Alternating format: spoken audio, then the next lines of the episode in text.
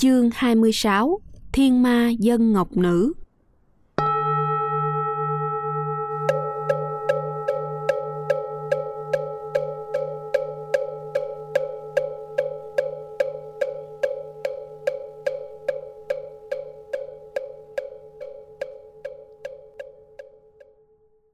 Một dịch nghĩa.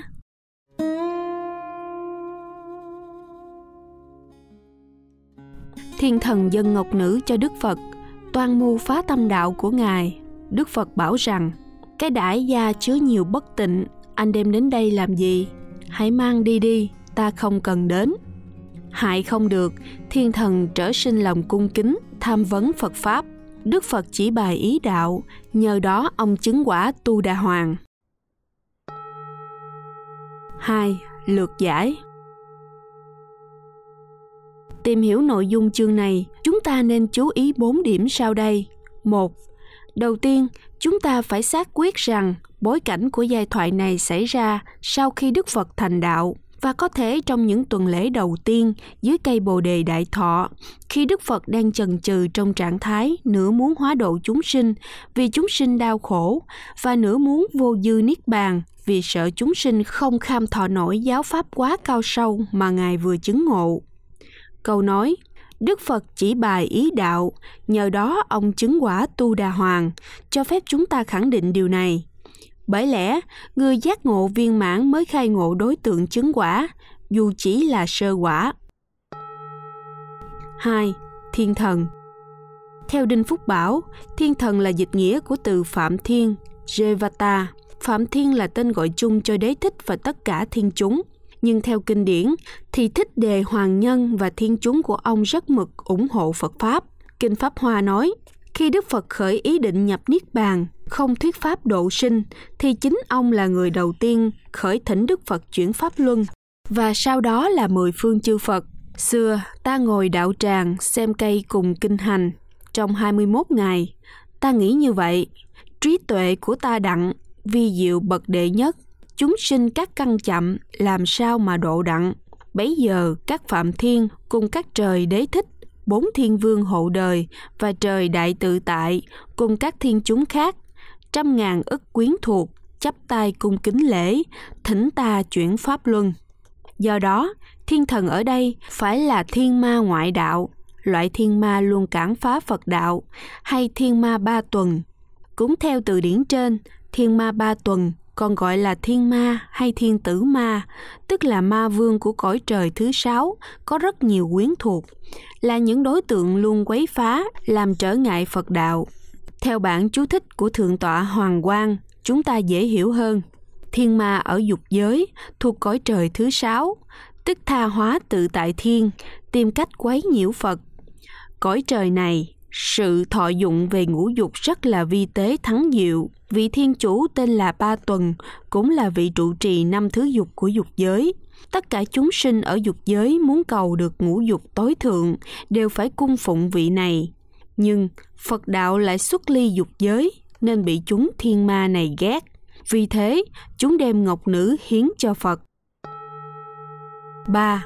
Chúng ta thấy thái độ của Đức Phật luôn là thái độ sáng suốt. Ngài không hề bị những cám dỗ tầm thường như là sắc đẹp, mỹ nhân kế. Do đó, là đệ tử Ngài tiếp nối con đường hoàng hóa của Ngài. Chúng ta cần có thái độ sáng suốt, nhìn thẳng vào bản chất của mọi sự cám dỗ, khinh bỉ nó, vượt lên trên nó, để chu toàn sứ mạng sứ giả Như Lai trong mọi bối cảnh và mọi thời đại. Không chiến thắng mọi cám dỗ, chúng ta sẽ thất bại trên con đường hoàng hóa và ngay trong cả đời thường tu tập. Nghĩa là chúng ta bán đồ nhi phế, trở lại đời sống thế tục vốn như một ngục tù chật chội. 4. Sự đố kỵ, quấy nhiễu, hãm hại của những phần tử xấu đối với người thiện, hoạt động đạo đức có thể coi như là một điều không thể tránh khỏi. Là kẻ xấu nên họ luôn luôn tìm hại người thiện dưới mọi hình thức. Nhưng để quy phục những phần tử như vậy, chúng ta phải có thái độ và cách xử sự thật sáng suốt, cứng rắn.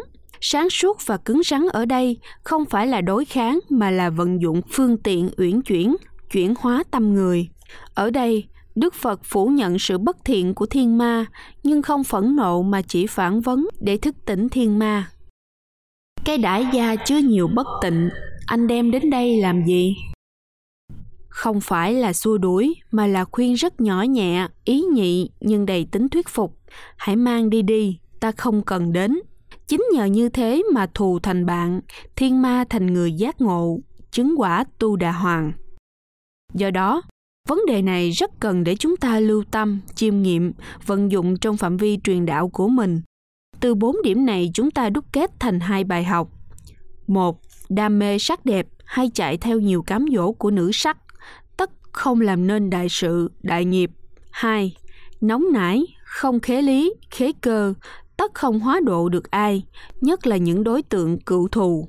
Xét về nguyên tác, kinh này được tìm thấy trong kinh tập Sutanipata, từ kệ 835 đến 847, trang 125 đến trang 127, bản dịch của Hòa Thượng Minh Châu với tựa đề là Kinh Magandiya. Magandiya là tác giả hiến kế dân ngọc nữ.